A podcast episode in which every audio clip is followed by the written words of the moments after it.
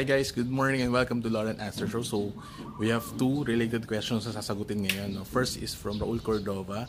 Ang question niya is, uh, given na bumaksak yung presyo ng Bitcoin, no, there's meron pa bang hope or tataas pa ba ito? And isang question naman kay Irene Flores of Tiaang Quezon. So, sabi niya, paano naman ako makakapag-invest sa Bitcoin no, kung meron siyang pang-invest?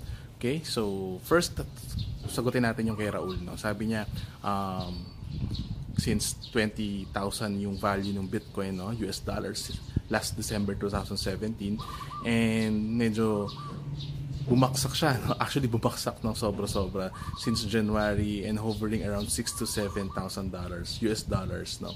Um, January until last month, no. But um, nag-hover siya around 6 to 7,000 dollars. So, uh, actually, no, recently lang, uh, just uh, last week, no, nag-broke yung Bitcoin sa 8,000. So, marami na naman optimistic about cryptocurrencies, about Bitcoin. And ako, uh, ang take ko dyan is, um, like, if you watch my uh, vids before, I'm very optimistic with Bitcoin. No, I've given four reasons. No, why it will go up this 2018.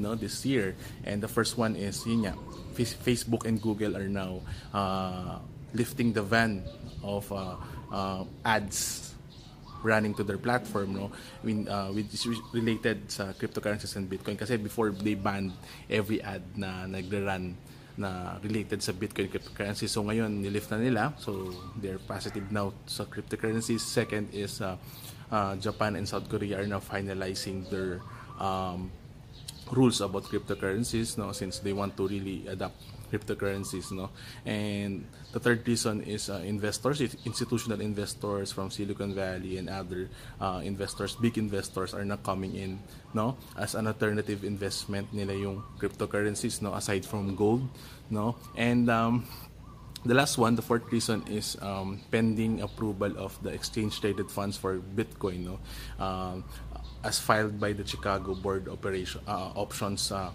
Exchange no? So they are now waiting for this approval around 8 to 10 ETF yung for approval ngayon. And uh, very very uh, positive sila na ma-approve to. So ibig sabihin nun pag na-approve yung ETF no ETF are like stocks no na you can easily trade uh, cryptocurrencies na pag na-approve na yan.